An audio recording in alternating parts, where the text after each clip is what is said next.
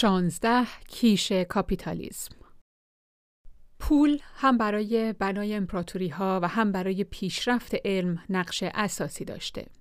اما آیا پول هدف نهایی این پروژه ها بوده یا شاید فقط یک ضرورت خطرناک بوده؟ درک نقش حیاتی اقتصاد در تاریخ معاصر آسان نیست.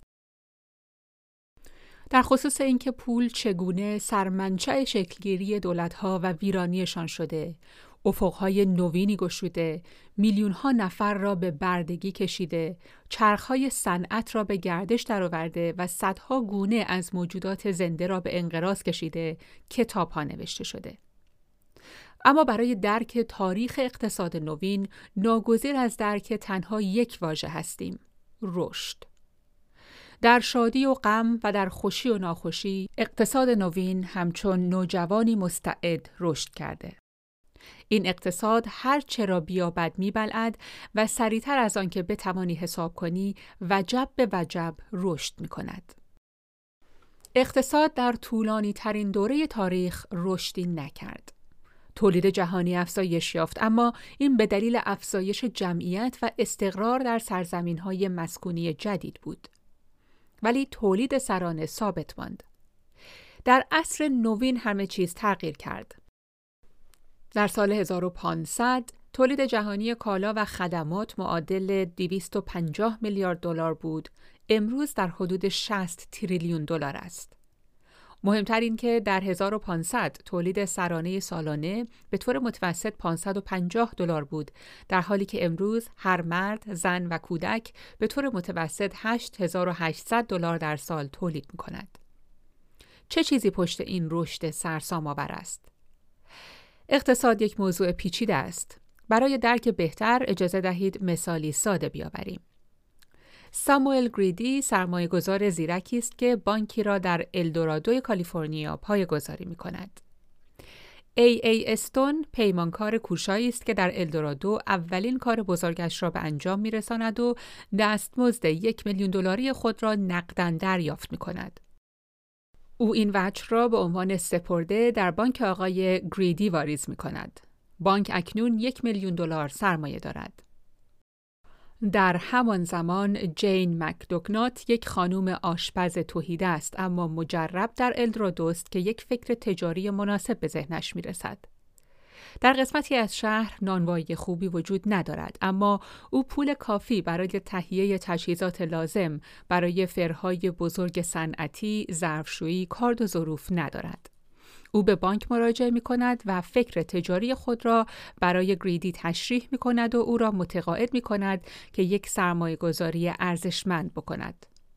گریدی با ایجاد یک اعتبار یک میلیون دلاری برای حساب بانکی او این مبلغ را به او وام می دهد. جین مکدوگنات اکنون ای ای استون پیمانکار را استخدام می کند تا یک نانوایی برایش بسازد و آن را به وسایل لازم مجهز کند. اجرت این کار یک میلیون دلار است. وقتی مکدوگنات این وجه را با چکی که از حساب خود می کشد می پردازد، استون آن مبلغ را در حساب بانکی خود در بانک گریدی می خواباند. بنابراین استون چقدر پول در بانک دارد؟ بله، دو میلیون. در حال حاضر چقدر وجه نقد در گاف صندوق بانک وجود دارد؟ درست است، یک میلیون. ماجرا اینجا خاتمه نمییابد. طبق عادت معمول پیمانکاران دو ماه بعد از شروع کار استون به مکدوگنات اطلاع می دهد که به علت مشکلات و مخارج غیرقابل پیش بینی هزینه ساختن نانوایی در حقیقت دو میلیون دلار است. خانم مکدوگنات ناراضی است اما نمی‌تواند کار را در این مرحله متوقف کند. او یک بار دیگر به بانک مراجعه می کند و آقای گریدی را متقاعد می کند که به او یک وام جدید بدهد و آقای گریدی یک میلیون دیگر به حساب خانم واریز می کند. او این مبلغ را به حساب بانکی آقای استون می ریزد. حال چقدر در حساب استون پول است؟ سه میلیون دلار. اما چقدر پول در بانک وجود دارد؟ هنوز همان یک میلیون دلار. در حقیقت همان یک میلیونی که از ابتدا در بانک بوده. قانون بانکی آمریکا اجازه می دهد که بانک این کار را هفت بار دیگر تکرار کند. در این صورت پیمانکار سرانجام ده میلیون دلار در حسابش خواهد داشت اگرچه بانک کماکان یک میلیون دلار موجودی دارد. بانک ها مجازند ده برابر موجودی واقعی خود پول قرض بدهند که این به این معنی خواهد بود که 90 درصد از تمامی پولی که در حساب های بانکی ماست پشتوانه به صورت سکه و اسکناس واقعی ندارد. اگر تمام کسانی که در بانک برکلی حساب دارند ناگهان بخواهند پولهایشان را از حساب بیرون بکشند، بانک بلافاصله ورشکست خواهد شد. تا اینکه دولت دخالت کند و آن را نجات دهد.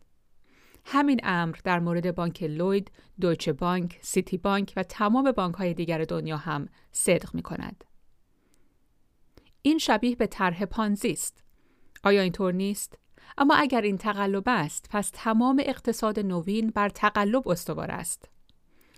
واقعیت این است که این یک نیرنگ نیست بلکه نشانه بارزی از توانایی های شگفتانگیز تخیل انسانی است. آنچه که بانک ها و تمامی اقتصاد را قادر می کند تا باقی بمانند و شکوفا شوند اعتماد ما به آینده است. این اعتماد تنها پشتوانه بیشتر پولهای دنیاست.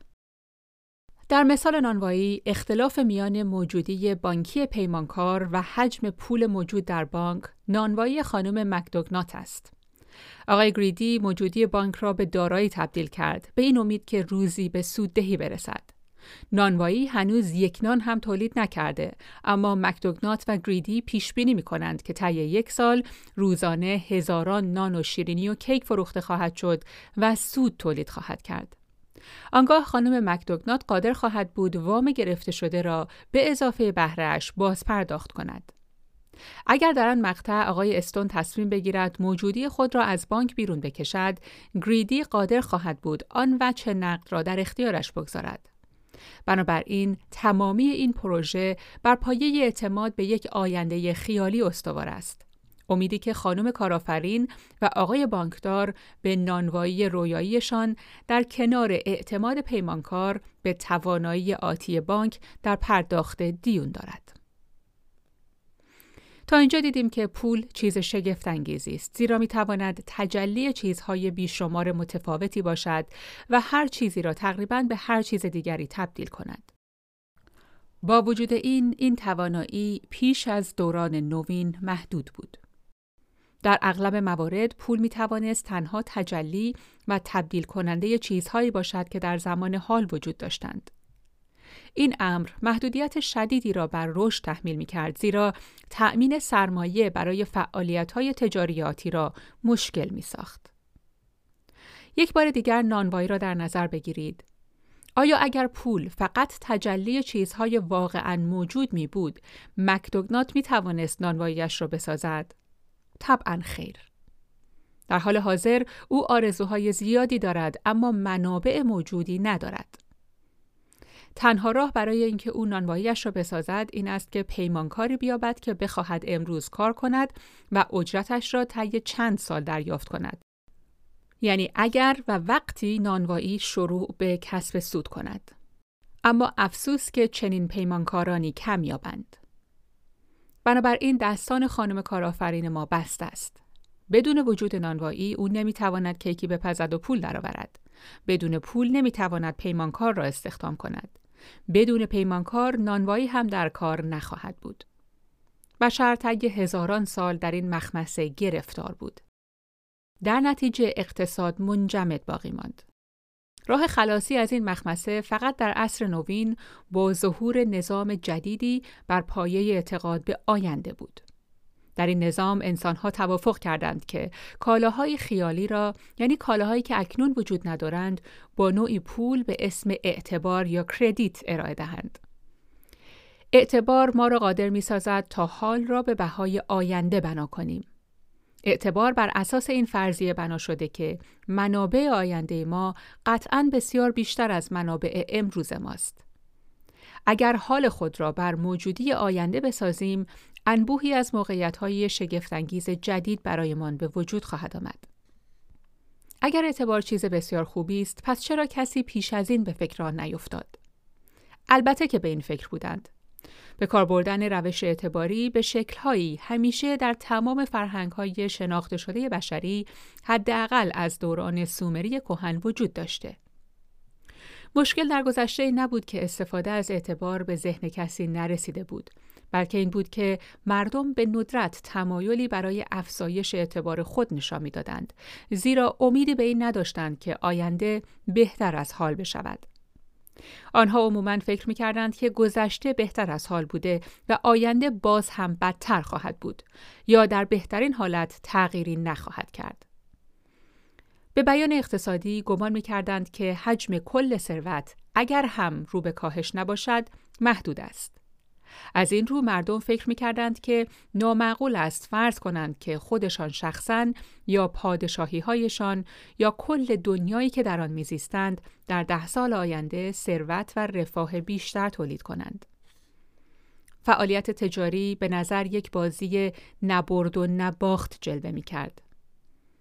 سود یک نانوایی معین می توانست طبعا بیشتر شود اما به شرط اینکه فقط نانوایی مجاور ضرر کند. شهر ونیز می تواند شکوفا شود اما فقط به شرط رکود شهر جنوا. شاه انگلیس می توانست خود را ثروتمندتر کند اما به شرط تاراج شاه فرانسه.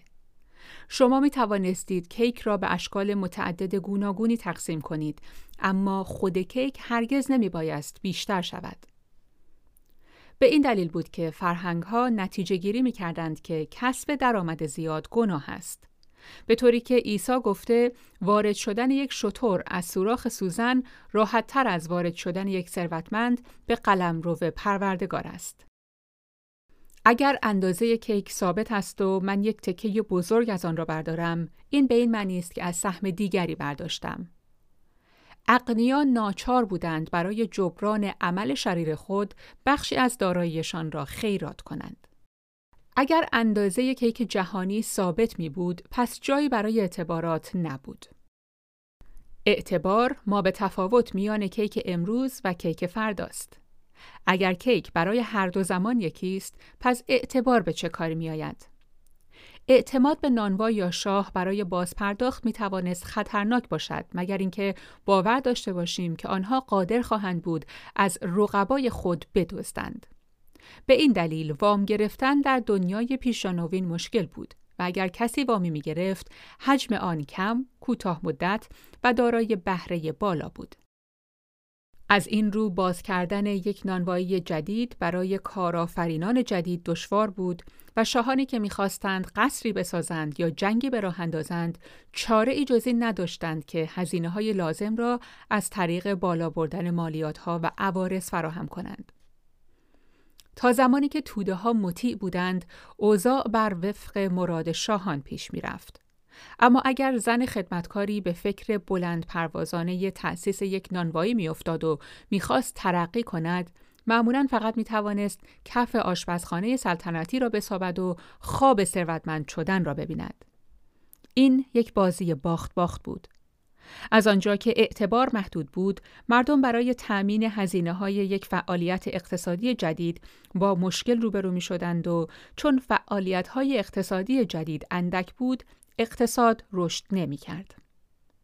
و چون اقتصاد رشد نمی کرد، مردم هم هیچ امیدی به رشد اقتصادی نداشتند و آنها که سرمایه داشتند، تمایلی برای وام دادن نداشتند. بنابراین رکود اقتصادی یک حقیقت مسلم بود. کیک در حال رشد سپس انقلاب علمی و اندیشه پیشرفت از راه رسید. پایه و اساس این اندیشه این است که اگر نادانی خود را بپذیریم و منابعی را صرف تحقیق کنیم، اوضاع بهتر خواهد شد. این اندیشه خیلی زود به زبان اقتصادی ترجمه شد.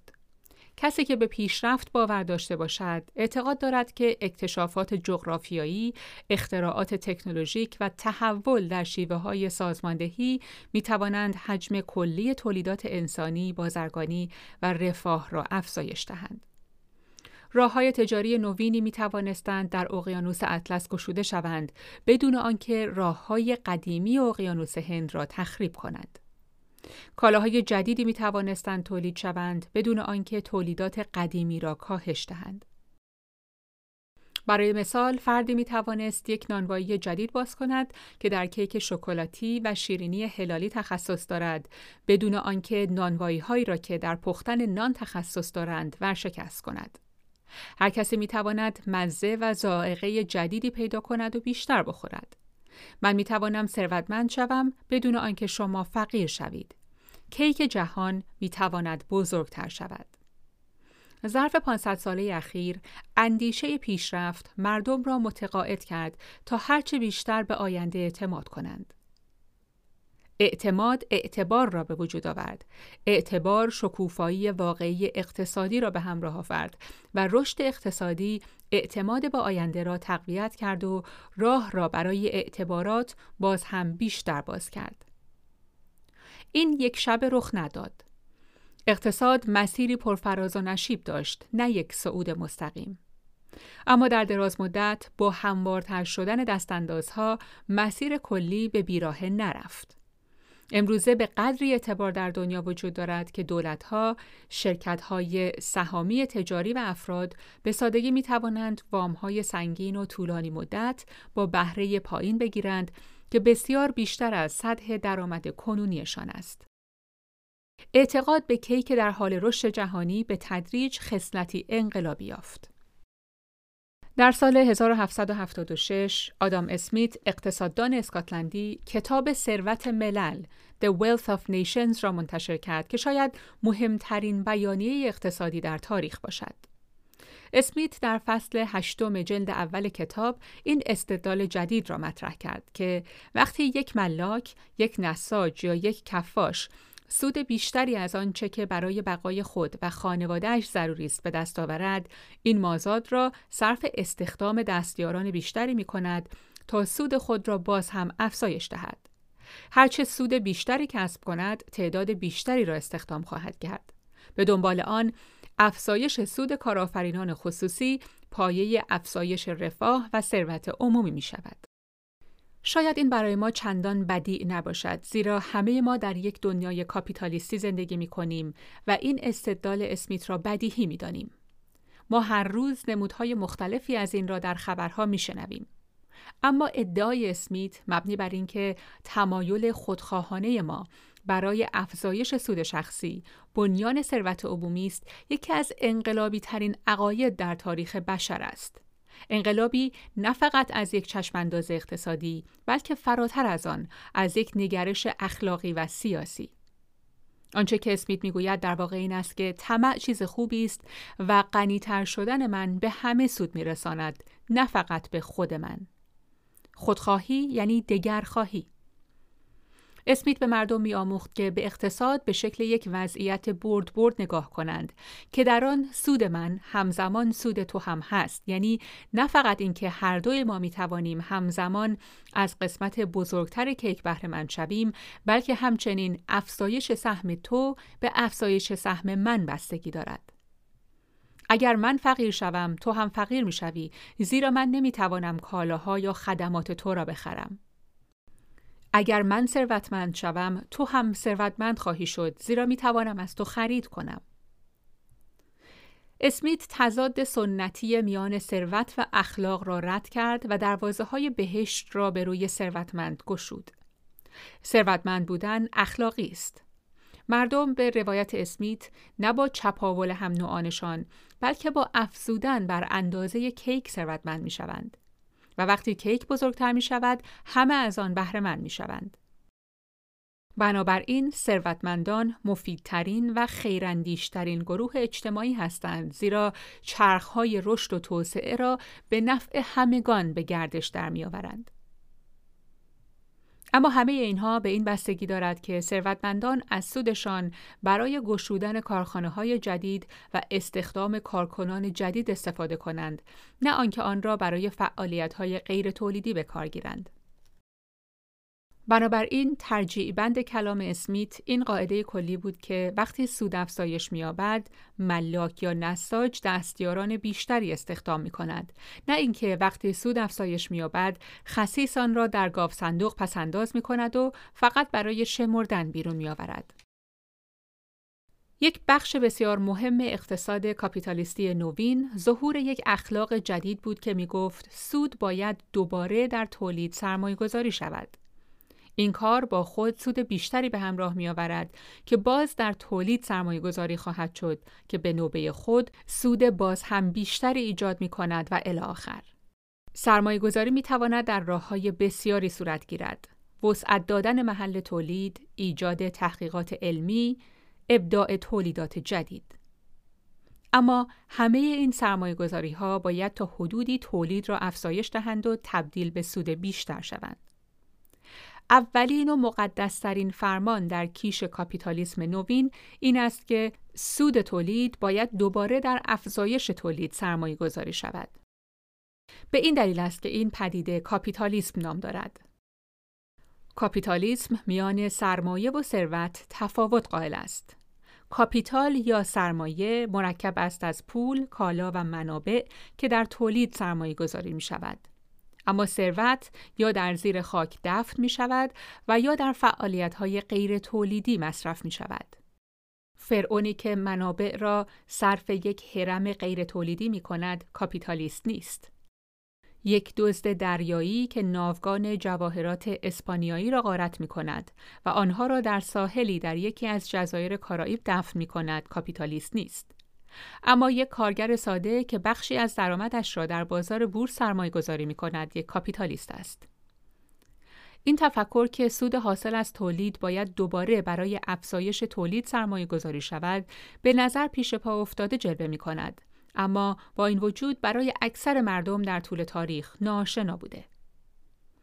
در دوره های پیشانوین همه گمان می کردند که سطح تولید کمابیش یکسان خواهد بود. پس چرا کسی باید سود خود را در تولیدی که علا رقم هر تدبیری چندان قابل افزایش نیست سرمایه گذاری کند؟ از این رو اشراف قرون وسطا از اخلاق سخاوتمندانه و مصرف خود نمایانه پشتیبانی می کردند. آنها درآمد خود را صرف مسابقات، زیافتها، جنگها، ساختن قصرها و کلیساها و خیریه ها می کردند. تنها معدودی از آنها از سود خود برای بازدهی بیشتر املاک خود تولید گندم مرغوبتر و بهتر یا جستجو برای یافتن بازارهای جدید استفاده می کردند. در عصر نوین جای اشراف گذشته را نخبگان جدیدی گرفتهاند که معتقدین راستین آین کاپیتالیستی هستند. عاملان جدید سرمایه دوکها و مارکی های گذشته نیستند بلکه رؤسای هیئت مدیره، معاملهگران سهام و صاحبان صنایع هستند. این عناصر با نفوذ بسیار ثروتمندتر از اشراف قرون وسطا هستند اما بسیار کمتر علاقمند به مصرفگرایی بیرویند و بخش بسیار کمتری از سود خود را صرف فعالیت‌های غیر تولیدی می کنند. اشراف قرون وسطا لباسهای رنگارنگی از ابریشم و طلا به تن داشتند و اغلب وقت خود را به حضور در زیافتها، جشنها و مسابقات پرزرق و برق سپری می کردند. در مقابل مدیر عاملان نوین افرادی هستند که لباسهای متحدالشکل حزنانگیزی به اسم کچلوار به تن دارند که به آنها هیئت یک دست کلاق را می‌دهد و وقت کمی برای شرکت در جشنها دارند. یک کاپیتالیست خطرجوی معمولی از این جلسه به آن جلسه در شتاب است و می‌خواهد سر درآورد که سرمایه اش را کجا به کار اندازد و همواره نوسانات بازار بورس و اوراق بهادار را زیر نظر دارد. شاید کچلوارش گران قیمت باشد و از هواپیمای جت شخصی هم استفاده کند. اما این مخارج در مقایسه با سرمایه در افزایش تولید ناچیزند. فقط قولهای تجاری نیستند که برای افزایش بهرهوری سرمایه گذاری می کنند.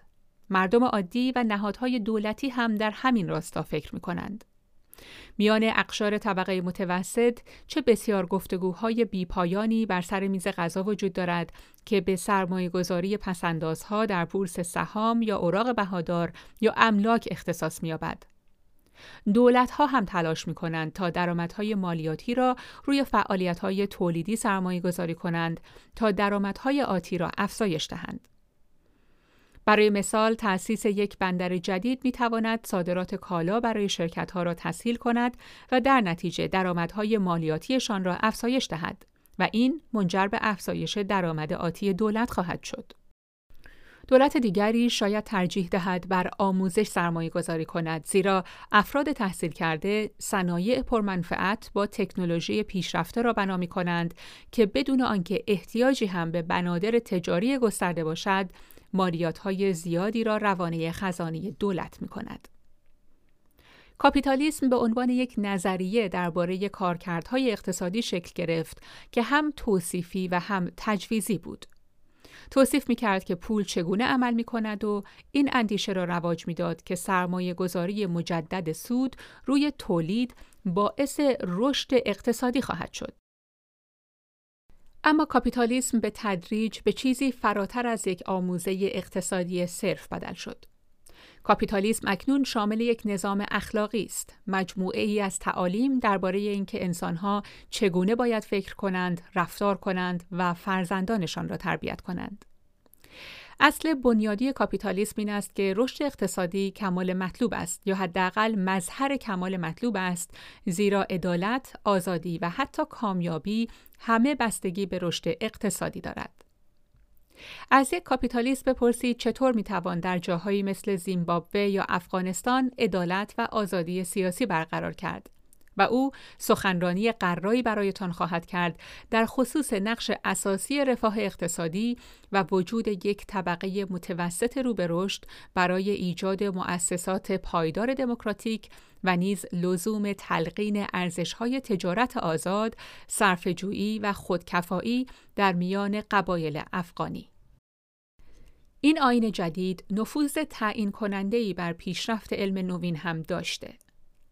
تحقیق علمی معمولاً با پشتیبانی مالی دولت‌ها یا شرکت‌های خصوصی میسر می شود. وقتی دولت‌های کاپیتالیست و شرکت‌ها سرمایه ای را برای پروژه های علمی معینی در نظر می گیرند، اولین سوال این خواهد بود که آیا این پروژه در بالا بردن تولید و سود کمک خواهد کرد؟ آیا به ایجاد رشد اقتصادی کمک خواهد کرد؟ پروژه‌ای که جواب روشنی برای این سوال نداشته باشد، امکان کمی هم برای پیدا کردن پشتیبان مالی خواهد داشت.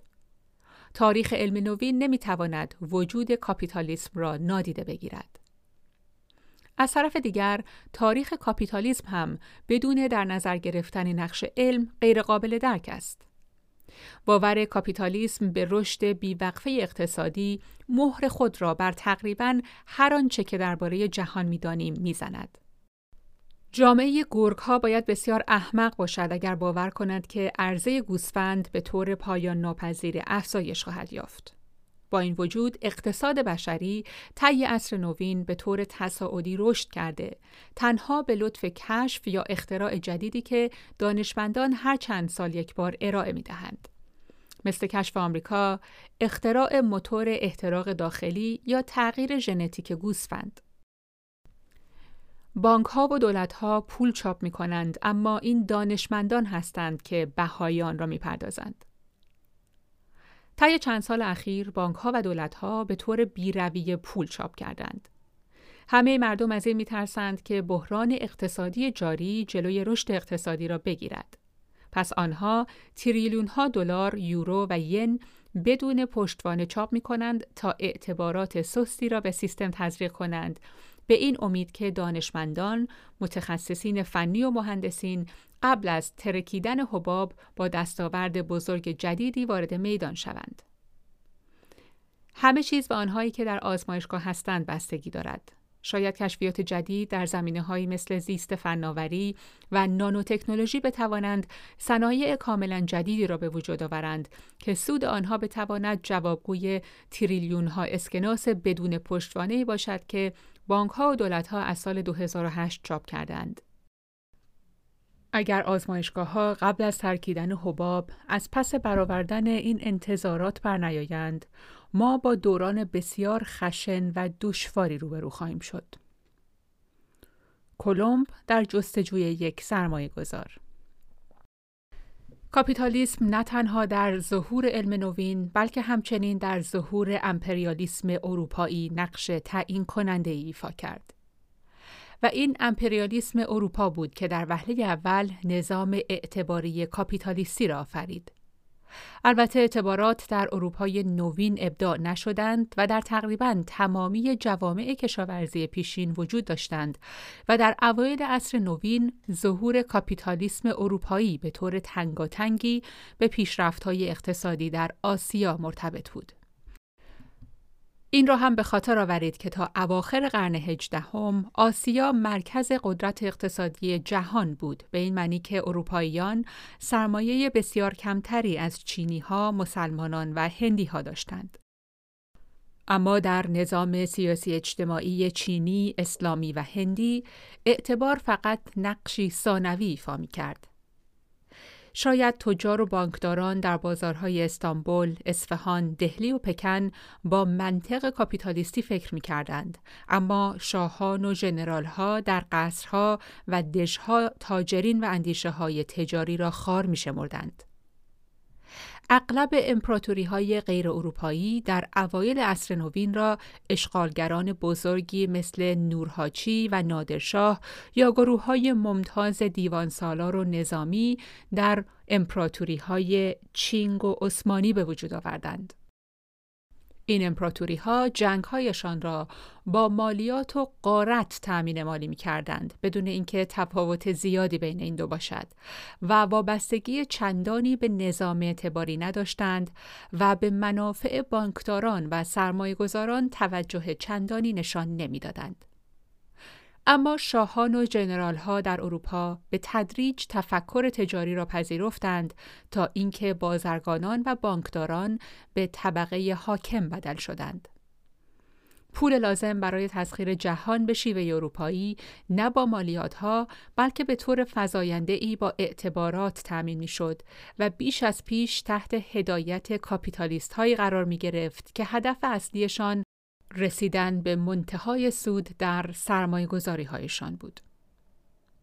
امپراتوری های برپا شده توسط بانکداران و سوداگران ملبس به کتهای فراک و کلاههای ای بر امپراتوری های برپا شده توسط شاهان و اشراف ملبس به لباس های زربفت و جوشنهای براق چیره شدند.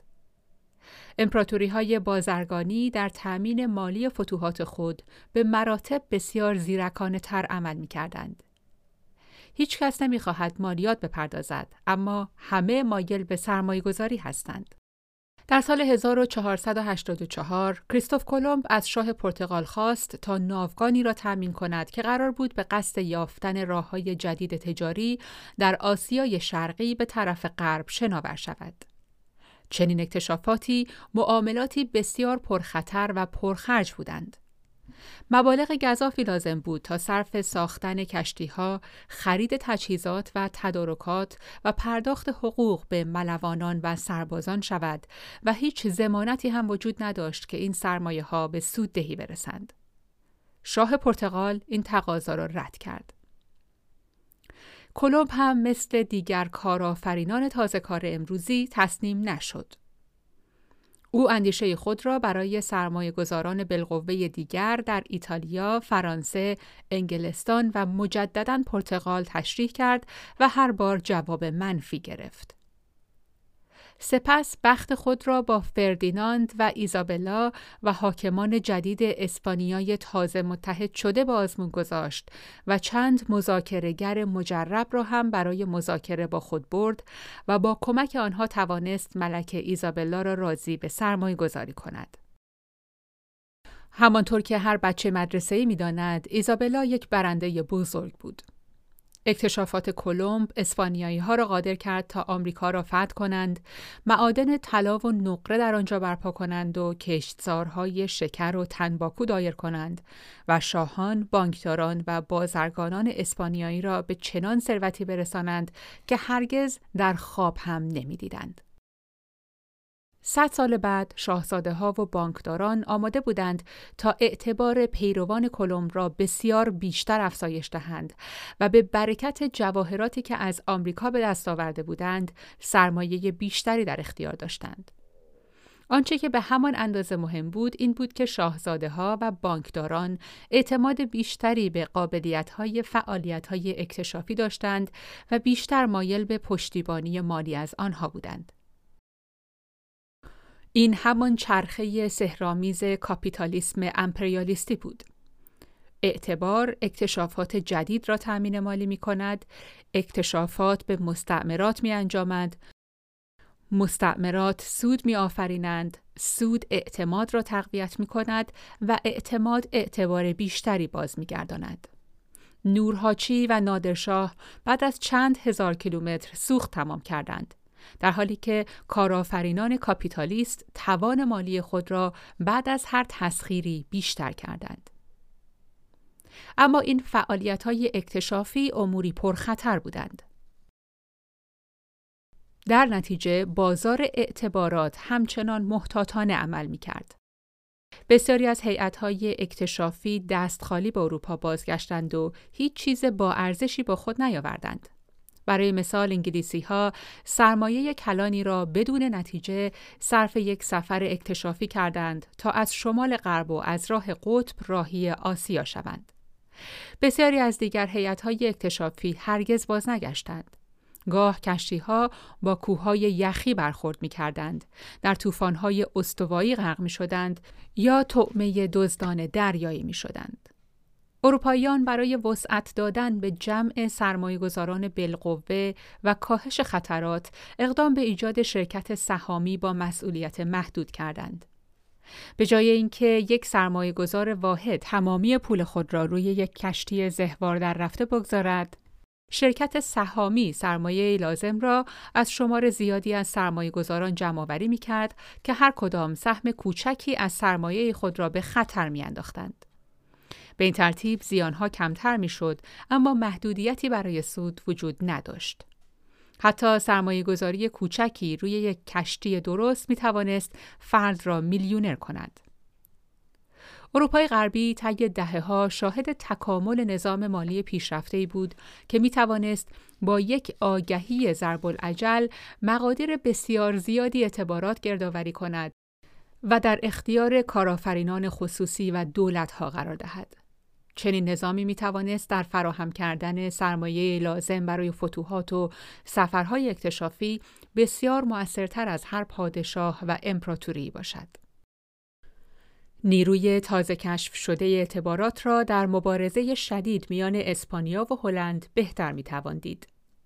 اسپانیا در قرن شانزدهم با داشتن یک امپراتوری جهانی گسترده قدرتمندترین دولت اروپا بود و بر قسمت‌های وسیعی از اروپا بخش‌های پهناوری از آمریکای شمالی و جنوبی جزایر فیلیپین حکومت میراند و یک سلسله پایگاه در امتداد سواحل آفریقا و آسیا داشت. هر ساله ناوگانهای سنگینی از گنج از آمریکا و آسیا به بنادر سویلا و کاردیز باز میگشتند. هلند یک باطلاق کوچک و طوفانی فاقد منابع طبیعی بود که گوشه کوچکی از قلمروی اسپانیا محسوب می‌شد. هلندی ها که اساساً پروتستان بودند در سال 1568 علیه سرکرده کاتولیک اسپانیایی شوریدند. در ابتدا به نظر می رسید که شورشی ها نقش دونکیشوت را بازی می کنند که شجاعانه به آسیاب های بادی شکست ناپذیر یورش می برد.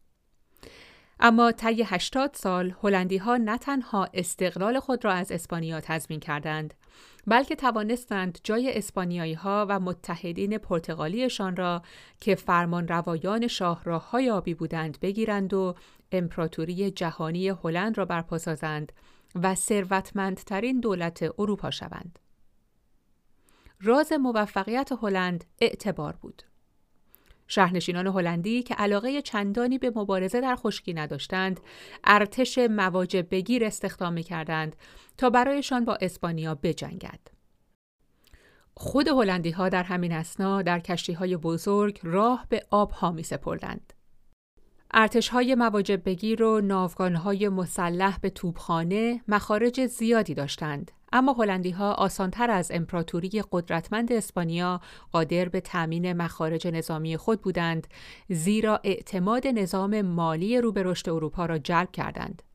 اما شاه اسپانیا سهلنگارانه اعتبار خود را از دست می‌داد.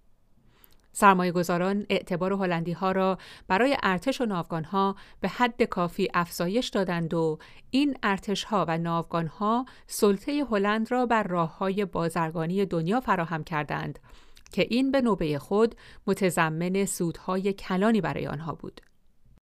این سودها به هلند امکان بازپرداخت قروزش را می‌داد و این باز هم اعتماد سرمایهگذاران به این کشور را بیشتر تقویت می‌کرد. آمستردام به سرعت نه تنها یکی از مهمترین بندرهای اروپا بلکه همچنین قطب مالی قاره اروپا شد. هلند دقیقا چطور اعتماد نظام اعتباری را جلب کرد؟ اولا اینکه آنها در بازپرداخت های به موقع و کامل بدهی های خود دقیق بودند و این امنیت اعتباریشان را نزد وام دهندگان بیشتر می کرد. ثانیا اینکه نظام غذایی کشورشان استقلال داشت و از حقوق فردی بالاخص حق مالکیت خصوصی حمایت می کرد. سرمایه از دولت‌های دیکتاتوری که نمی‌توانند از حقوق فردی و مالکیت آنها حمایت کنند می‌گریزد و به قلمرو دولت‌هایی سرازیر می‌شود که پاسدار حاکمیت قانون و مالکیت خصوصی هستند. تصور کنید که شما پسر یک خانواده مرفه سرمایه‌گذار آلمانی هستید. پدر شما موقعیت را مناسب می‌بیند تا کسب و کارش را از طریق ایجاد شعبه هایی در شهرهای بزرگ اروپایی گسترش دهد. او شما را به آمستردام و برادر جوانتر شما را به مادرید میفرستد و به هر کدام از شما ده هزار سکه طلا برای سرمایه گذاری می دهد. برادر شما سرمایه افتتاحی خود را در مقابل بهره به شاه اسپانیا وام می دهد که برای برپا کردن یک ارتش برای نبرد با شاه فرانسه به آن نیاز دارد. شما اما تصمیم می گیرید سرمایه خود را به یک تاجر هلندی وام بدهید که می‌خواهد آن را روی بیابانی در انتهای جنوب یک جزیره متروک به نام مانهاتان سرمایه گذاری کند با اطمینان از اینکه به محض اینکه رود هاتسون به شاهراه تجاری بدل شود ارزش ملک به شدت بالا خواهد رفت قرار بر این است که هر دوی این وام ها ظرف یک سال باز پرداخت شود یک سال سپری می شود تاجر هلندی زمینی را که خریده با سود بالا می فروشد و پول شما را با بهره که وعده داده بود باز پرداخت می کند. پدر شما از این بابت خوشحال می شود. اما برادر جوانتر شما در مادرید ناراحت است. جنگ با فرانسه به نفع شاه اسپانیا تمام شده اما او اکنون درگیر جنگ با ترک هاست و به هر تک سکه موجود برای تأمین مالی جنگ جدید نیاز دارد و فکر می کند که این مهمتر از بازپرداخت بدهی های گذشته است. برادر شما شروع به نامنگاری به قصر می کند و از دوستانش تقاضای پادرمیانی می کند اما به جایی نمی رسد. برادر شما نه تنها بهره وعده داده شده را دریافت نکرده بلکه همه سرمایهش را هم از دست داده. پدر شما از این بابت ناخشنود است. حال اوضاع از این هم وخیمتر می شود و شاه یکی از مسئولین خزانهداری را میفرستد تا در کمال گستاخی از برادر شما تقاضای دریافت وام دیگری به همان میزان مبلغ قبلی نماید. برادر شما هیچ پولی برای قرض دادن ندارد. او طی نامه ای پدرش را متقاعد می کند که این بار شاه مشکل را حل خواهد کرد. پدر خانواده نمی‌خواهد روی پسر کوچکش را زمین بگذارد و با خاطری آزرده با تقاضای او موافقت می کند. ده هزار سکه طلای دیگر در خزانهداری اسپانیا بدون ردی ناپدید می شود. در همین لحظه در آمستردام همه چیز خوب پیش می رود. شما بارها و بارها به بازرگانان هلندی وام می دهید و سرمایه خود را به طور کامل سر موعد باز دریافت می کنید. اما وقت همیشه با شما یار نیست. یکی از مشتری های همیشگی شما شنیده که نوعی کفش تخت چوبی در پاریس به زودی مد روز خواهد شد و برای تأسیس یک فروشگاه بزرگ کفش در پایتخت فرانسه از شما تقاضای وام می کند. شما وام را می دهید اما متاسفانه آن کفش تخت چوبی نظر خانم های فرانسوی را جلب نمی کند و تاجر ناموفق از بازپرداخت وام شما خودداری می کند. پدر شما شدیداً خشمگین است و از هر دوی شما می‌خواهد تا وکلا را وارد معرکه کنید.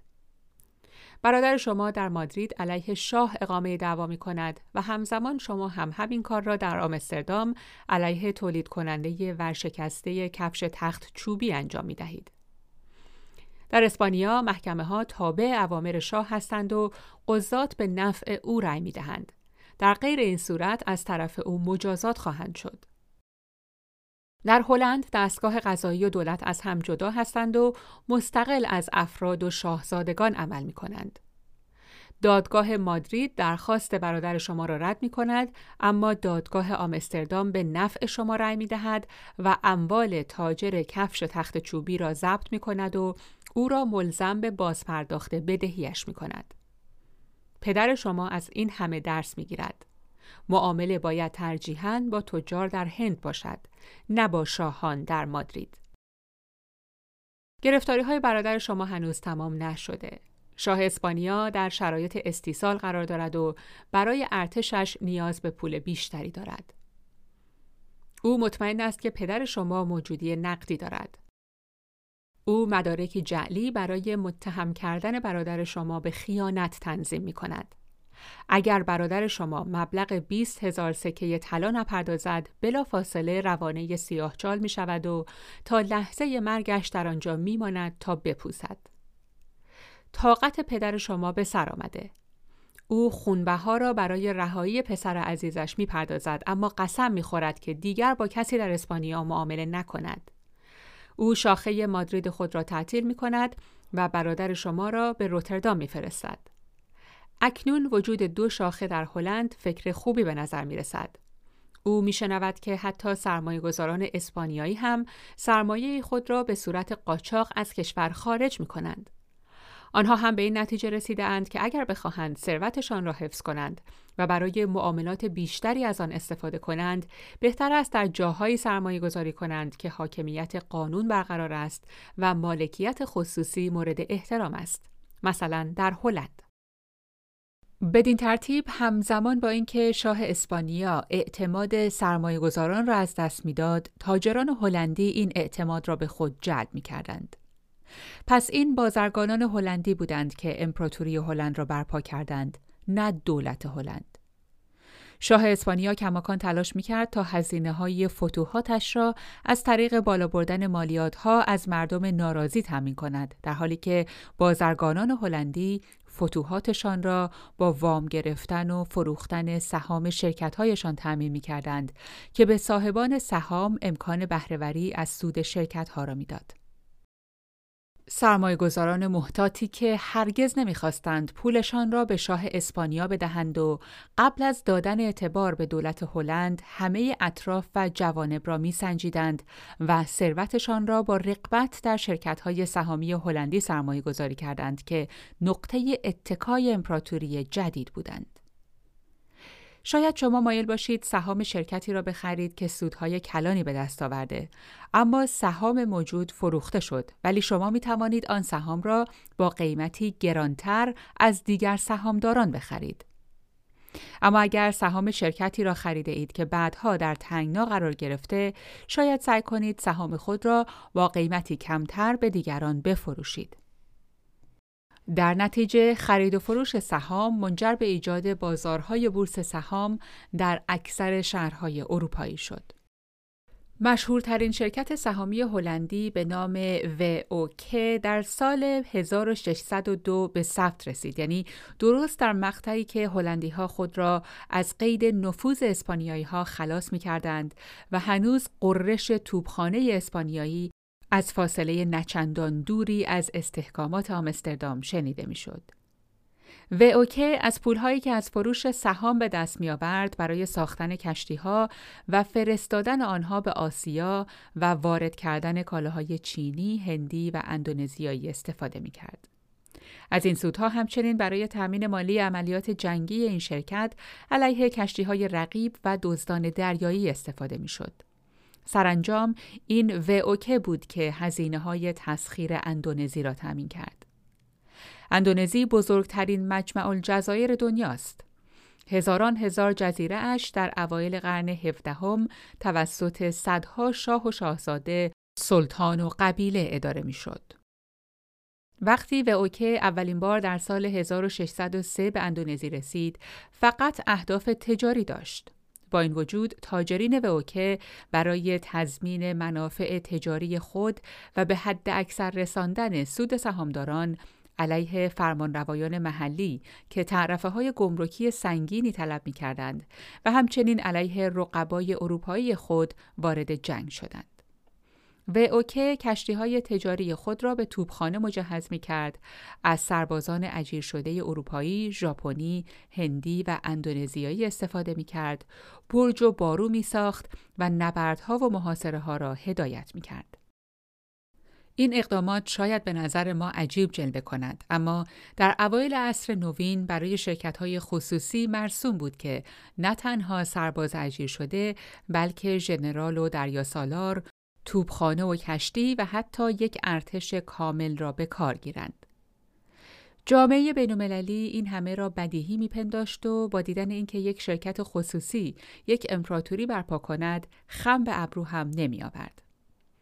جزیره ها یکی پس از دیگری تسلیم سربازان اوکه شدند و بخش بزرگی از اندونزی به مستعمره آن بدل شد. اوکه نزدیک به دویست سال بر اندونزی حکومت کرد. در سال 1800 دولت هلند کنترل اندونزی را به دست گرفت و طی 150 سال بعد آن را به مستعمره ملی خود بدل کرد. امروزه بعضی ها هشدار می دهند که در قرن 21 شرکت ها دارای قدرت بسیار زیادی هستند. تاریخ ابتدای عصر نوین نشان می دهد که اگر به شرکت های تجاری میدان داده شود، برای رسیدن به منافع افسار گسیخته خود حاضرند تا کجا پیش بروند. هنگامی که ووکه در اقیانوس هند عمل می کرد، شرکت هلندی هند غربی یا ویک در آبهای اقیانوس اطلس در تردد بود. ویک برای اعمال کنترل بر تجارت رود مهم هادسان پایگاهی به نام نیو آمستردام در جزیره ای در دهانه رود تأسیس کرد. این مستمره از طرف سرخپوستان تهدید می شد و مکررن توسط انگلیسی ها مورد حمله قرار گرفت که در نهایت در سال 1664 تسخیرش کردند. انگلیسی ها اسم آن را به نیویورک تغییر دادند. بقایای دیواری که ویک ساخته بود تا از مستعمرهش در مقابل سرخپوستان و انگلیسی ها دفاع کند، اکنون در زیر آسفالت مشهورترین خیابان دنیا، وال استریت قرار گرفته. در اواخر قرن هفدهم خودشیفتگی و جنگ‌های قاره‌ای پرخرج باعث شد تا هلند نه تنها نیویورک بلکه همچنین جایگاه خود به عنوان موتور مالی و امپراتوری اروپا را از دست بدهد. برای پر کردن جای خالی هلند بین فرانسه و بریتانیا رقابت شدیدی در گرفت. در آغاز به نظر می رسید که فرانسه در موقعیت بسیار برتری قرار داشته باشد زیرا بزرگتر و غنیتر از بریتانیا بود. جمعیت بیشتری داشت و دارای یک ارتش گسترده تر و مجربتر از بریتانیا بود. با این حال بریتانیا موفق شد اعتماد نظام مالی را جلب کند اما فرانسه عدم شایستگی خود را به نمایش گذاشت. رفتار شاه فرانسه خصوصا به دنبال گسترده ترین بحران مالی قرن هجدهم اروپا که به حباب میسیسیپی شهرت یافت مایه بدنامی و رسوایی بود. این ماجرا هم با شکلگیری یک شرکت سهامی امپراتوری ساز شروع شد. در سال 1717 شرکت میسیسیپی که در فرانسه به ثبت رسید در صدد استعمار دره پایینی میسیسیپی برآمد و شهر نیو اورلئان را برپا کرد. این شرکت که ارتباط خوبی با دربار لویی پانزدهم داشت برای تأمین مالی این برنامه های بلند پروازانه اش اقدام به فروش سهامش در بازار بورس پاریس کرد. جان لاو مدیر شرکت همزمان رئیس بانک مرکزی فرانسه هم بود.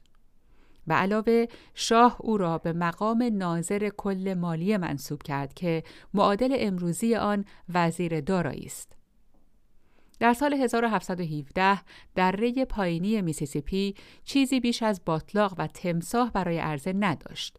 اما شرکت میسیسیپی شایعه هایی مبنی بر موقعیت های شگفتانگیز و ثروت های نامحدود منتشر کرد. دیوزادگان، تجار و برجوازی بیشور و حال شهری فرانسه قربانی این وسوسه ها شدند و قیمت سهام میسیسیپی شدیداً بالا رفت. ابتدا هر سهم به 500 لیور فروخته می‌شد.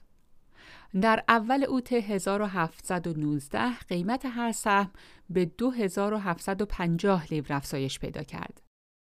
سی‌ام اوت این قیمت تا 4100 لیور بالا رفت و در چهار سپتامبر به 5000 لیور رسید. در دوم دسامبر قیمت هر سهم میسیسیپی به مرز 10000 لیور رسید. شور و شوق خیابانهای پاریس را فرا گرفت. مردم همه چیز خود را می فروختند یا وامهای کلان می گرفتند تا سهام میسیسیپی را بخرند. همه گمان می کردند راه ساده پولدار شدن را پیدا کردند. اما چند روز بعد وحشت مستولی شد. تعدادی از بورسبازان پی بردند که قیمتهای سهام کاملا غیرواقعی و ناپایدار است و به این نتیجه رسیدند که سهام را هنگامی که در اوج قیمت خود است بفروشند. وقتی عرضه سهام موجود افزایش یافت، قیمتها هم پایین آمد. وقتی دیگر سرمایه گذاران متوجه پایین رفتن قیمتها شدند، تصمیم گرفتند که به سرعت از میدان خارج شوند. قیمت سهام باز هم نزول کرد و این یک سقوط بهمنوار را به دنبال داشت. بانک مرکزی فرانسه به ریاست جان لاو سهام میسیسیپی را خریداری کرد تا قیمتها ثابت بمانند اما نمی توانست تا ابد به این کار ادامه دهد. سرانجام موجودی بانک تمام شد. بعد از این اتفاق ناظر کل مالیه یعنی همان جان لاو مقرر کرد که پول بیشتری چاپ شود تا بتوانند سهام بیشتری بخرند. این کار کل نظام مالی فرانسه را در درون یک حباب قرار داد. اما حتی این جادوگری مالی نتوانست نظام را نجات دهد. قیمت سهام میسیسیپی از ده هزار لیور به هزار لیور سقوط کرد و بعد کاملا بی ارزش شد. اکنون دیگر بانک مرکزی و خزانهداری سلطنتی به جز انبوهی سهام بیارزش آه در بساط نداشتند. بورسبازان بزرگ از این مهلکه جان سالم به در بردند چون به موقع سهامشان را فروختند. اما سهامداران کوچک همه چیز خود را از دست دادند و بسیاری دست به خودکشی زدند. حباب میسیسیپی یکی از برجسته ترین سقوطهای مالی تاریخ بود. نظام مالی سلطنتی فرانسه هرگز به طور کامل از این ضربه کمر راست نکرد. استفاده شرکت میسیسیپی از نفوذ سیاسیش برای دخل و تصرف در قیمت سهام و دامن زدن به تب خرید سهام باعث شد که مردم اعتماد خود را به نظام بانکی فرانسه از دست بدهند و درایت شاه را زیر سوال ببرند. کسب اعتبار برای لوی پانزدهم دشوارتر و دشوارتر می‌شد. این یکی از عوامر اصلی مقهور شدن امپراتوری برون مرزی فرانسه در مقابل انگلیسی ها بود. همزمان که انگلیسی ها می توانستند با نرخ بهره پایین وام بگیرند، فرانسه برای گرفتن وام با مشکل مواجه بود و ناچار بود بهره های سنگینی بپردازد. شاه فرانسه ناچار شد برای تأمین پول جهت پرداخت بدهی های فضایندهش مکررن با بهره های سنگین و سنگینتر پول قرض کند. سرانجام در دهه 1780 لوی شانزدهم که بعد از مرگ پدر بزرگش بر تخت شاهی نشسته بود پی برد که نیمی از بودجه سالانه به بازپرداخت بهره وامها اختصاص دارد و خود را در مرز ورشکستگی یافت. لوی شانزدهم در سال 1789 علا رقم میل خود با احضار جلسه عمومی پارلمان فرانسه که طی یک و نیم قرن گذشته هیچ گرد همایی نداشت خواستار بحث و یافتن راه حلی برای بحران جاری شد. این سرآغاز انقلاب فرانسه شد. در حالی که امپراتوری برون مرزی فرانسه رو به زوال می رفت، امپراتوری بریتانیا به سرعت گسترده می شد. امپراتوری بریتانیا همانند امپراتوری هلند در گذشته تا حدود زیادی بر پایه شرکت‌های سهامی خصوصی در بازار بورس لندن استوار شده بود و عمل می‌کرد. اولین مستعمرات بریتانیا در آمریکای شمالی در اوایل قرن هفدهم توسط شرکت‌های سهامی مثل کمپانی لندن، کمپانی پلیموث و کمپانی دورچستر استقرار یافتند.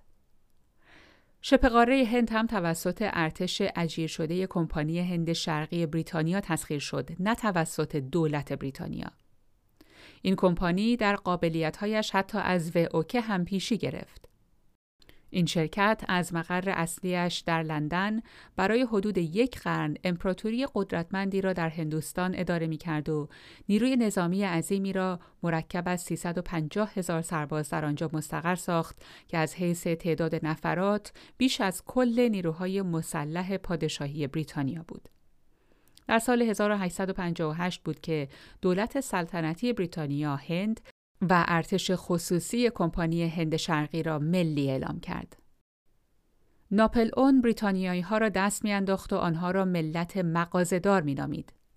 اما این مغازهداران بر خود ناپل اون هم چیره شدند و امپراتوریشان پهناورترین امپراتوری در تمام دنیا بود.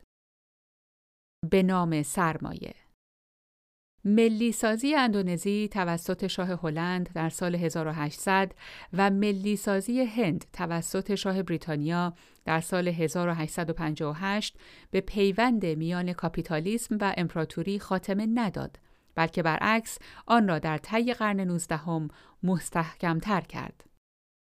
شرکت های سهامی دیگر نیازی به برپایی مستعمرات خصوصی و اعمال حاکمیت بر آنها نداشتند. کارگزاران آنها و سهامداران بزرگ این اهرمهای قدرت را در لندن، آمستردام و پاریس در دست داشتند و می توانستند برای دفاع از منافعشان روی دولت حساب کنند. همانطور که مارکس و دیگر منتقدین اجتماعی به کنایه خاطر نشان می ساختند، دولتهای غربی اتحادیه کاپیتالیستی شده بودند. جسته نمونه اولین جنگ تنباکو میان بریتانیا و چین بین سالهای 1840 تا 1842 بود که نشان می‌داد چطور دولتها از سرمایه بزرگ اطاعت می‌کردند. در نیمه اول قرن 19 هم، کمپانی هند شرقی بریتانیا و تجار گوناگون با صدور مواد مخدر به خصوص تریاک به چین ثروتها اندوختند. میلیون ها چینی به اعتیاد رو آوردند که این کشور را از نظر اقتصادی و اجتماعی تضعیف کرد. در اواخر دهه 1830 دولت چین ورود مواد مخدر به کشور را ممنوع کرد اما تجار انگلیسی به راحتی این قانون را نادیده می گرفتند. مسئولین شروع به مصادره و تخریب محموله های مخدر کردند. کارتل های مواد مخدر ارتباطات نزدیکی با وستمینستر و داونینگ استریت داشتند. در حقیقت بسیاری از نمایندگان مجلس و وزرا در کمپانی های مواد مخدر سهام داشتند و بر دولت بریتانیا فشار می آوردند. در سال 1840 انگلیس تحت عنوان آزادی تجارت به چین اعلان جنگ کرد. اما این نبرد برابری نبود. چینی های مغرور از پس های جدید و حیرت انگیز بریتانیایی مثل کشتی های بخار، توپخانه سنگین، راکت و اسلحه های با سرعت شلیک سریع بر نیامدند. در معاهده صلحی که به دنبال آمد، چین پذیرفت که محدودیتی برای فعالیت های تاجران بریتانیایی مواد مخدر ایجاد نکند و خساراتی را که پلیس چین به آنها وارد کرده بود جبران کند. علاوه بر آن بریتانیایی ها خواستار سلطه بر هنگ کنگ شدند و آن را هم به دست آوردند تا از آنجا به عنوان پایگاهی مطمئن برای واردات مواد مخدر استفاده کنند. هنگ کنگ تا سال 1997 در دست بریتانیا باقی ماند. اواخر قرن 19 هم در حدود چهل میلیون چینی یعنی یک دهم از جمعیت کشور به تریاک اعتیاد داشتند. مصر هم آموخت تا به بازوان دراز کاپیتالیسم بریتانیا احترام بگذارد. گذاران فرانسوی و بریتانیایی در طی قرن نوزدهم مبالغ هنگفتی به حاکمان مصر وام دادند. ابتدا برای تأمین مالی پروژه ساخت کانال سوئز و بعدها برای گذاری روی فعالیت‌های کمتر موفق. بدهی های مصر افزایش یافت و وام دهندگان اروپایی به طور روزافزونی در امور تجاری مصر سهیم شدند. در سال 1881 کاسه صبر ناسیونالیست های مصری لبریز شد و به شورش دست زدند و به طور یک جانبه بدهی های خارجی را لغو کردند. ملکه ویکتوریا از این بابت خوشنود نبود. او یک سال بعد ارتش و ناوگان خود را به نیل فرستاد و مصر تا بعد از جنگ جهانی دوم به یک کشور تحت قیمومیت بریتانیا تبدیل شد. اینها تنها جنگ هایی نبود که برای دفاع از منافع سرمایه گذاران به وقوع پیوست. در واقع خود جنگ می توانست یک کالا باشد، درست مثل تریاک. در سال 1821 یونانی ها علیه امپراتوری عثمانی قیام کردند. حتی لورد بایرون شاعر به یونان سفر کرد تا در کنار شورشی ها بجنگد. اما سرمایه گذاران لندن حتی از این امر هم به عنوان یک فرصت استفاده کردند. آنها به رهبران شورشی پیشنهاد کردند که برای شورشیان یونانی اوراق قرضه خرید و فروش منتشر کنند و در بازار بورس لندن بفروشند.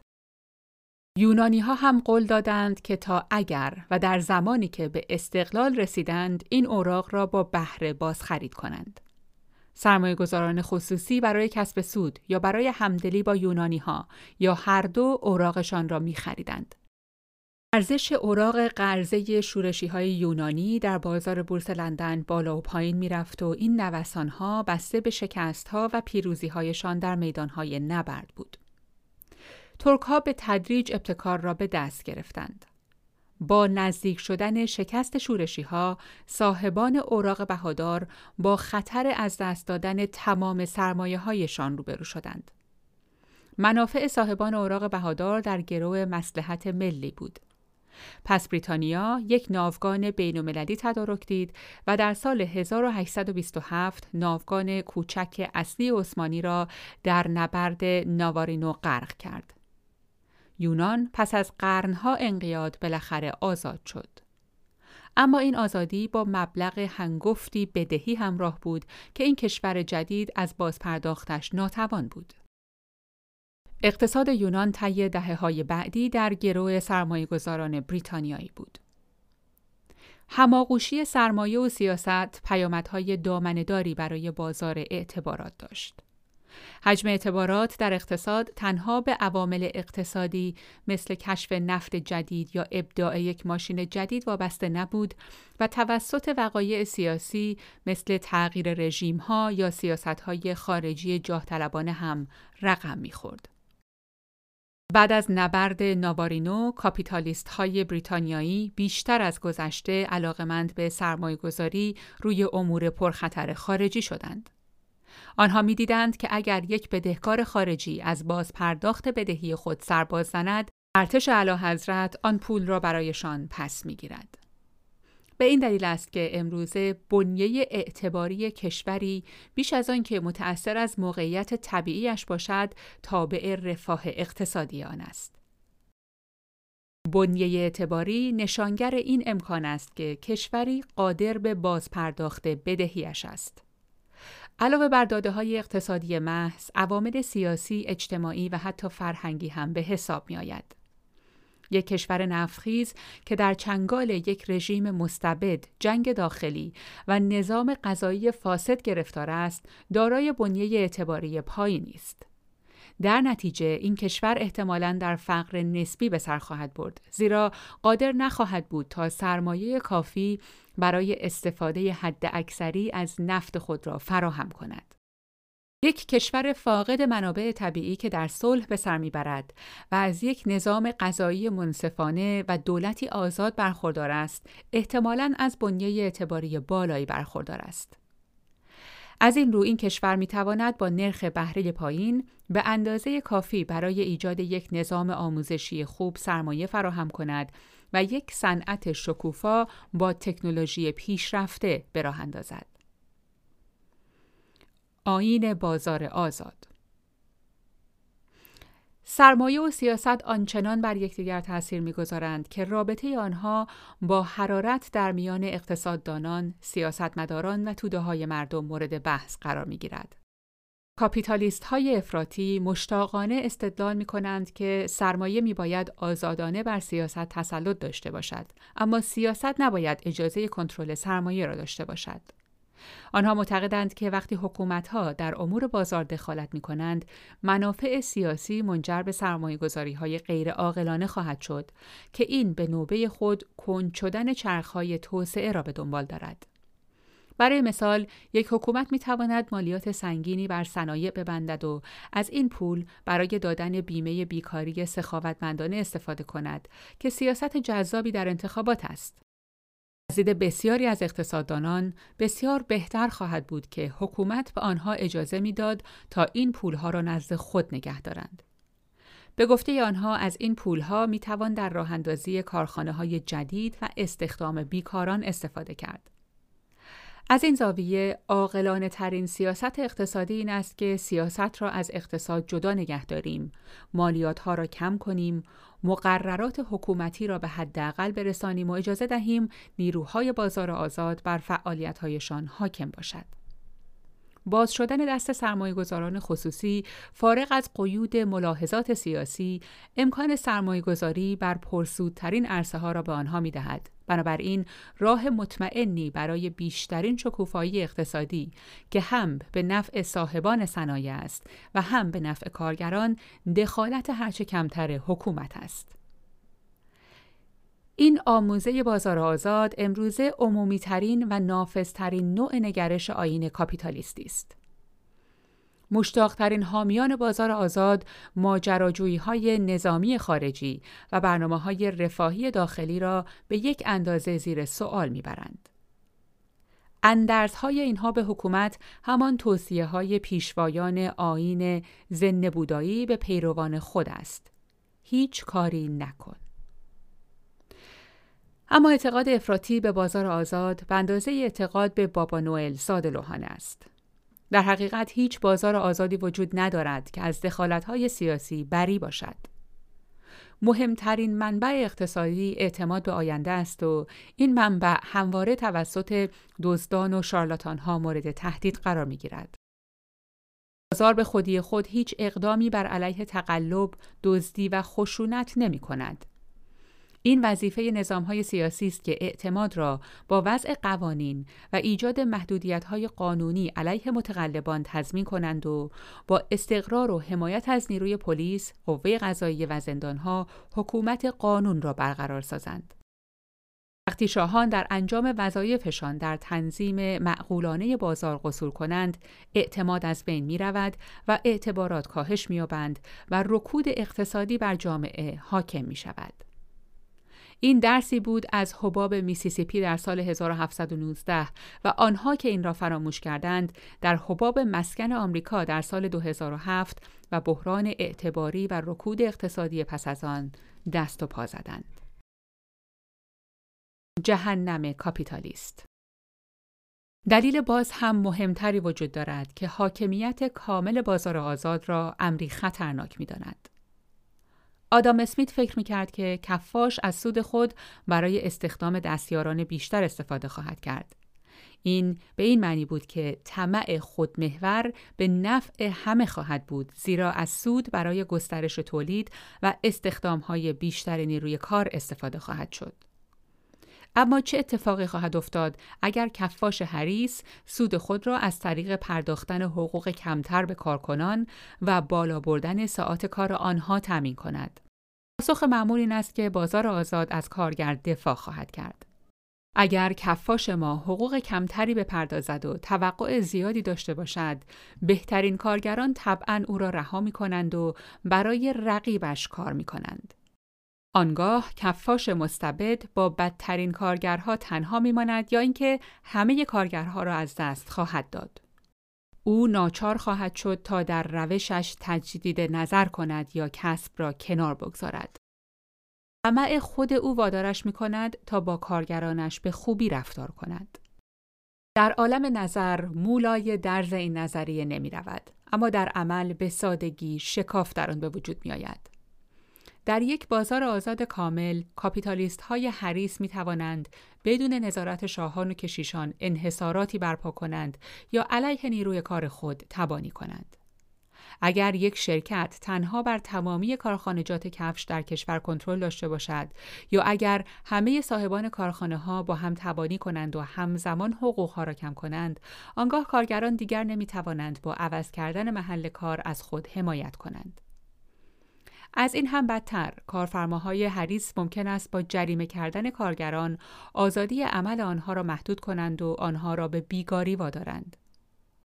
در اواخر قرون وسطا بردگی در اروپای مسیحی تقریبا ناشناخته بود. در اوایل دوران نوین رشد کاپیتالیسم اروپایی با ظهور تجارت برده در مناطق اقیانوس اطلس همراه شد. مسبب این فاجعه نیروی افسار گسیخه بازار بود نه شاهان مستبد یا نظریه پردازان نجات پرست. هنگامی که اروپایی ها آمریکا را تسخیر کردند به احداث معادن طلا و نقره و کشتزارهای شکر، تنباکو و پنبه پرداختند. این معادن و مزارع رکن اصلی تولیدات و صادرات آمریکا شدند. کشت شکر از اهمیت ویژه‌ای برخوردار بود. شکر در قرون وسطا یک کالای لوکس و کمیاب در اروپا بود و از خاورمیانه به قیمتهای گذافی وارد می‌شد و با صرف جویی به عنوان یک ماده سری در خوراکهای خوشمزه و در داروی روغن مار استفاده می‌شد. پس از اینکه کشت گسترده شکر در آمریکا استقرار یافت، مقادیر فزاینده ای از آن به اروپا رسید. قیمت شکر کاهش یافت و اروپا اشتهای سیری ناپذیری به مصرف شیرینی پیدا کرد. کارآفرینان به این نیاز با تولید انواع متنوعی از شیرینی ها پاسخ دادند مثل کیک ها، شیرینی ها، شکلات ها، ها و نوشابه های شیرین از قبیل کاکائو، قهوه و چای. مصرف متوسط سالانه شکر یک انگلیسی از صفر در اوایل قرن هفدهم به حدود 8 کیلو در اوایل قرن نوزدهم افزایش یافت. اما کشت نیشکر و گرفتن شکر از آن متضمن کار بسیار سنگینی بود. افراد کمی بودند که مایل بودند ساعت طولانی در مزارع شکر آلوده به مالاریا بود در زیر آفتاب مناطق گرمسیری کار کنند. تولید برای مصرف انبوه با استفاده از کارگران قراردادی می توانست بسیار گران تمام شود. مالکان اروپایی کشتزارها که تشنه سود و رشد اقتصادی بودند، متأثر از نیروی بازار به استفاده از برده ها رو آوردند. بین قرن 16 تا 19 در حدود 10 میلیون برده آفریقایی به آمریکا وارد شد که در حدود 70 درصد از آنها در مزارع شکر کار می کردند. شرایط کاری بسیار نامناسب بود. اکثر بردگان یک زندگی کوتاه و رقتبار داشتند و میلیون ها برده دیگر در مسیر راه طولانی از آفریقا به سواحل آمریکا یا در خلال جنگ هایی که برای به اسارت گرفتنشان در می گرفت از پا در می آمدند. این همه برای این بود که اروپاییان بتوانند از چای شیرین و آبنبات خود لذت ببرند و تجار شکر بتوانند سودهای نجومی ببرند. دولتها و حکومتها هیچ کنترلی بر تجارت برده اعمال نمی کردند. این یک تجارت اقتصادی محض بود و توسط قانون بازار آزاد و بر اساس قانون عرضه و تقاضا سازماندهی و تأمین مالی می‌شد. شرکت های خصوصی تجارت برده سهام خود را در بازارهای آمستردام، لندن و پاریس می فروختند. پایان طبقه متوسط که در جستجوی یک سرمایه گذاری خوب بودند این سهام را می خریدند. شرکت ها به کمک این پول ها کشتی می خریدند، سرباز و ملوان استخدام می کردند، در آفریقا برده می خریدند و به آمریکا منتقل می کردند و در آنجا به صاحبان مزارع می فروختند و با سودهای آن محصولات مزارع را مثل شکر، کاکائو، قهوه، تنباکو، پنبه و عرق نیشکر می خریدند. آنها سپس به اروپا برمیگشتند شکرها و پنبه ها را به قیمت خوبی می فروختند و برای دور دیگری به آفریقا سفر می کردند. سهامداران از این روال بسیار راضی بودند. یک قرن هجدهم سود سرمایه گذاری در تجارت برده در حدود 6 درصد در سال بود که بر اساس نظر مشاوران امروزی بسیار سودآور محسوب می شد. نقطه ضعف کاپیتالیسم بازار آزاد همین است زیرا نمی‌تواند تضمین کند که سودشان از راه مناسبی به دست آید یا منصفانه توضیح شود برعکس ولع افزایش سود و تولید چشم مردم را به روی هر چیزی که بر سر راه باشد میبندد. در جایی که رشد بری از هر گونه محدودیت و ملاحظه اخلاقی کمال مطلوب محسوب می شود، می تواند به سادگی به فاجعه منجر شود. بعضی ادیان مثل مسیحیت و نازیسم میلیونها نفر را بر پایه نفرت سوزان کشتند. کاپیتالیسم میلیونها نفر را از روی بیتوجهی سرد و حرس و طمع به کشتن داده. تجارت برده مناطق اقیانوس اطلس ریشه در نفرت نجات پرستان علیه آفریقایی ها ندارد. افرادی که سهام می خریدند، دلالانی که آنها را می فروختند و مدیران شرکت های تجارت برده به ندرت به آفریقایی ها فکر می کردند. مالکان مزارع شکر هم به آنها فکر نمی کردند. بسیاری از مالکان دور از مزارع خود زندگی می کردند و تنها اطلاعاتی که خواستارش بودند حسابهای شسته رفته از سود و ضرر بود. لازم به یادآوری است که تجارت برده در مناطق اقیانوس اطلس تنها یک لکه آلوده بر یک کارنامه درخشان نیست. قحطی بزرگ بنگال که در بخش قبل مورد بحث قرار گرفت به شیوه مشابهی ایجاد شد. کمپانی بریتانیای هند شرقی به سودش بیشتر از زندگی ده میلیون بنگالی اهمیت می‌داد.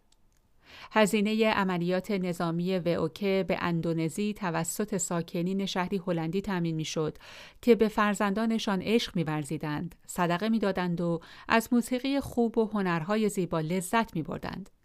اما آنها هیچ توجهی به رنج ساکنین جاوا، سوماترا و مالاکا نداشتند. رشد اقتصاد نوین در سایر بخش‌های این سیاره با جرائم و جنایات بیشمار دیگری هم همراه بوده. قرن نوزدهم موجب هیچ بهبودی در اخلاق کاپیتالیسم نشد.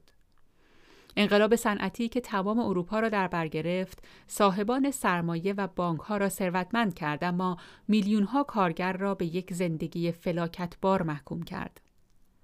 وضعیت در مستعمرات اروپایی باز هم بدتر از این بود. شاه بلژیک لئوپولد دوم در سال 1876 یک سازمان انسان دوستانه غیردولتی را با هدف اکتشاف آفریقای مرکزی و مبارزه با تجارت برده در کرانه رود کنگو به وجود آورد. هدف همچنین بهبود شرایط زندگی بومیان از طریق راهسازی، ایجاد مدارس و بیمارستان بود. های اروپایی در سال 1885 پذیرفتند که کنترل مساحتی بالغ بر دو میلیون کیلومتر مربع از حوزه رود کنگو را به این سازمان بدهند. از آن به بعد این خطه که 75 برابر خاک بلژیک بود به عنوان دولت آزاد کنگو شناخته شد. اما هیچ کس نظر اهالی این منطقه را نپرسید. بعد از مدت کوتاهی این سازمان انسان دوست به یک شرکت تجاری تبدیل شد که هدف اصلیش توسعه و سود بود. مدارس و بیمارستان ها به فراموشی سپرده شدند و حوزه کنگو از معادن و کشتزارها پوشیده شده بود که عمدتا توسط مقام های بلژیکی هدایت می شدند و بیرحمانه بومیان را استثمار می کردند.